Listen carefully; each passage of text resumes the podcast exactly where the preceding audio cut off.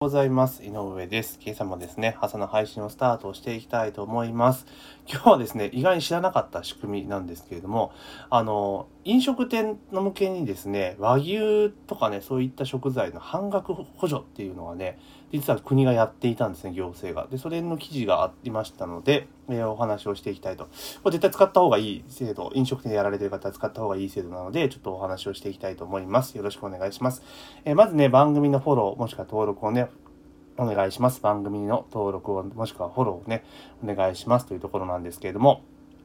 えどんな制度かっていうと、え、コロナ関係ね、新型コロナウイルスの感染症の関係で、まあ、自粛とかね、いろんなことがあって、まあ、飲食店ってめちゃめちゃ打撃を受けてきましたよね。で、その中で当然飲食店が、まあね、あの営業ができなくなってしまうと、あの、当然それをね、食材を出荷している側も当然在庫がダブついてしまって値段が下がってしまうという状況に追い込まれているわけですよね。まあそこの両者をね、まあ当然飲食店側もね、お客さん来なくて困っていて、まあ売り上げを落ちているっていうことがあるので、まあそれと生産者側と両方をね、支援しようという、まあ制度だったようなんですけれども、あの、7月から始まったみたいなんですね。で、和牛などの食材の購入費を、えー、飲食店に対して最大で半額補助するっていう制度ですね。対象となる食材、主要な食材は、えー、和牛、マグロ、ホタテ、イカ、エビ、わさび、メロン、さくらんぼいちご、多分他にもあると思うんですね。調べていくと。で、こういうのがあるんですけあるんですけれども、まあ、全然使われていないというところなんですね。で、えー、現在ね、9月、まあ、なんか専用のサイトに登録して、そこを経由で購入しなければいけないっていう形なんですね。で、約80品あるのかな。で、それで持ち帰、ただ条件があって、要はテイクアウト販売を始めるとかね、そういった条件があるんだけれども、まあ、あの、回数に制限もないし、無料でサイトに登録できるというところなんですね。で、当初農水省側は、えー、想定1万6000点ぐらい登録するだろうというところだったんですけれども、実際に 9, 9月までに登録されたのが6000点なんですね。で、えー、第一次補正予算程度、あ補正予算に、まあ、組み込まれた事業なんですけれども、あの、今まで使われたお金っていうのは百数億円ぐらいで、まあ多分予算大幅に余って終了してしまうだろうっていう風な形なんですね。で、まあこれじゃ余ってしまったらしょうがないというところで、まあ結構ね、農水省は信用金庫とかと、まあ連携してですね、まあ、告知をしていくというところなんですね。で、スキームとしてはさっき言った登録サイトですね、農水省が作った、まあ、専用のサイトで、あの、そこに生産者側が登録すると、あと利用者側、お店側も登録する、飲食店ね、登録すると。で、えー、生産者側は通常価格、要は例えば今までね、1000円で出品したものをあったら1000円で出品すると。で、購入者側は、えー、買う、購入するときにクレジットカードも決済しない。これちょっとね、ハードルが高い部分も若干あるかなって気がするんですけど、クレカでの決済っていうところで、えー、半額で買えるというところなんですね。だから500円で購入することができると。で、それでその差額の500円分を農水省が生産者に支払うっていうスキームになっているんですね。これすごいいいシステムだと思うんですよ。いいシステムっていうか、その半額で食材購入できるっていうのと、売り売り手側は、あれじゃないですか、今まで通りで出荷できるわけですよね。だから在庫とかね、そういった値崩れとかっていうのも影響しなくていいので、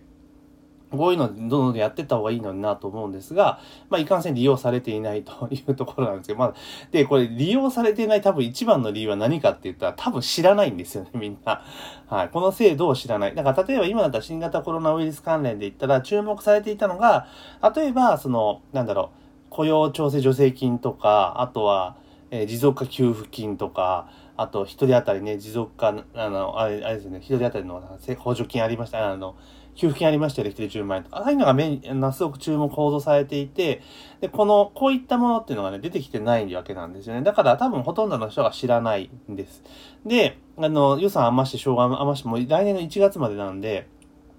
じゃあもうあと4ヶ月ですよね。4ヶ月間使って、えー、まあ、告知をしていくと、信用金庫などを通してセミナーやってってやってるんですけど、多分それスピード感全然間に合わないと思うんですよね。で、これやるんだったら、それこそ、税務署使ってやりゃいいのになと思ったんですよ。でもどういうことかというと、税務署って基本的にはその飲食店とか店舗情報って全部持ってるわけじゃないですか。ね、持ってるわけですよ。だったら、その飲食店とかでしかも全員確定申告してるのであれば、その確定申告とかね、そういう通知とかしてる、だからデータベースあるわけじゃないですか。だそれ使って DM 出しゃいいだけの話かなと個人的には思うんですよね。そしたら確実に抑えられるわけじゃないです。抑えられるって言い方語弊があるけれども、あの、困ってるところにダイレクトにアプローチはできるわけですよね。あの、だからもう、その事業者の名簿はあるわけじゃないですか。飲食店とかね。分かってるわけですから、税務署さんの場合は。だからそういうのをうまく使っていけば、あの、告知ができると思うんですよ。ちゃんとスムーズにね。多分本当知らないだけだと思うんですよ。で、税務署とかって、その、例えば、あの、去年の消費税が上がるタイミングの時に、あの、あれですよね、その、便乗値上げとかそういったところとか、あとはその、メーカー側からの要請がどうじゃこうじゃみたいな、そういうことだったら通報してください的な通知は来てたわけですよ。その小規模事業者に対してね。だからそういうことできるんであれば、まあそんな形でですね、税務署が、自社の、税務署の、あの、要は納税者情報とかうまく使っていって、あの、通知するってことにしたいですよね。で、これ別に個人情報がどうじゃこうじゃって問題じゃなくて、その事業者にとってはプラスの情報なんだから、別にこれは全然いいわけですよね。しかも国の制度ですから。これはなんか、あの、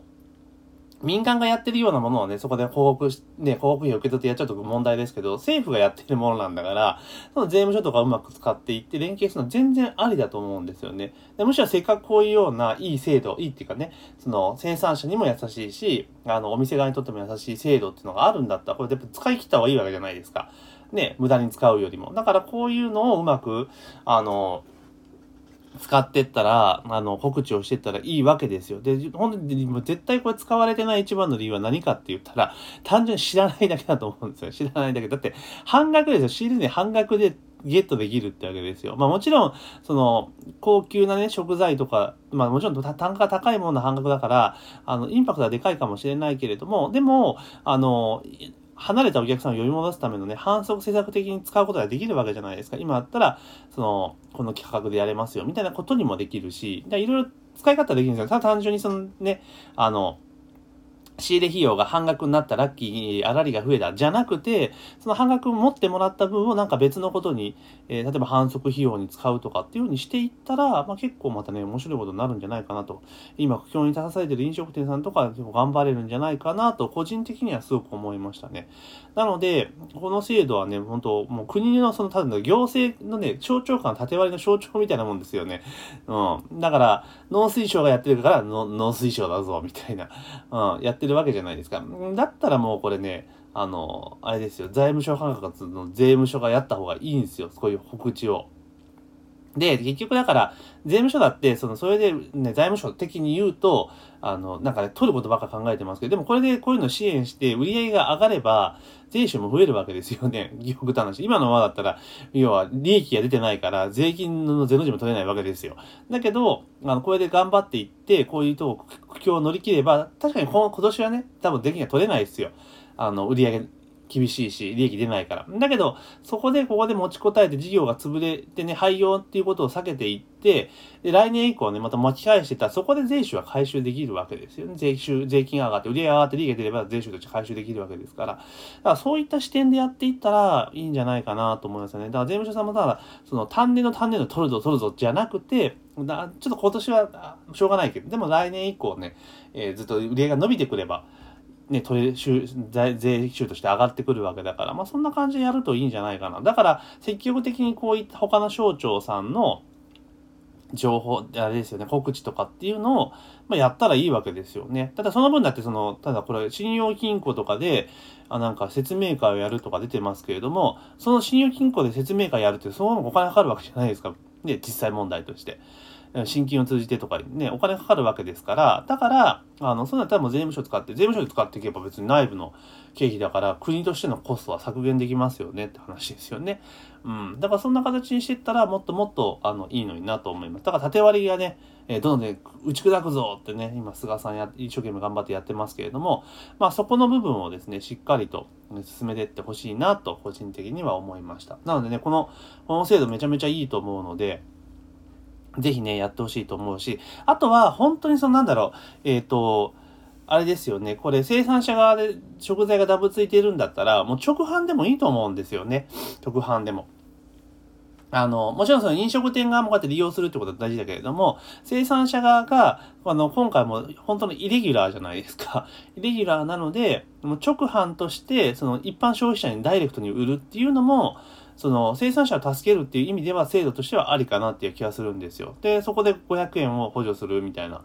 感じにしていく。だから、そういうふうにした方がもっともっとその生産者側は助かると。で、飲食店側って結構いろいろ今って、あれですよね、あの、GoTo イートとか、いろいろなね、施策でどんどんどん支援をしているので、だったらそこを、あの、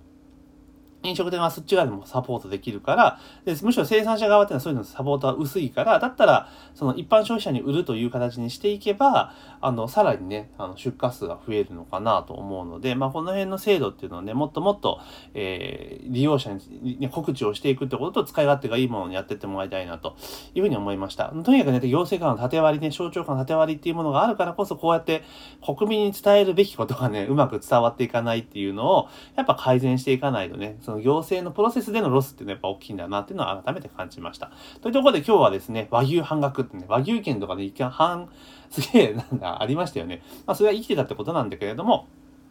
ただ生産者や飲食店に対しては、やっぱ必要な施策だと思いますので、やっぱこういうね、せっかく予算取りされているものはやっぱ使った方がいいので、もっともっと告知をしてほしいなっていうふうに思ったので、まあこういうようなお話をさせていただきました。で、この番組はですね、毎朝だいたい6時から9時までの間にですね、えー、いろいろですね、私が自信ネタに対して好き勝手話している番組になりますので、ぜひね、番組登録もしくはフォローをお願いしますね。番組もしくは登録、フォローお願いします。あと質問とかね、相談事とかありましたら、え、メッセージとかね、コメントとかで入れていただい、たら、えー、適宜回答させていただきますので、そちらの方も合わせてよろしくお願いします。というところで、え、本日の朝の配信は以上とさせていただきます。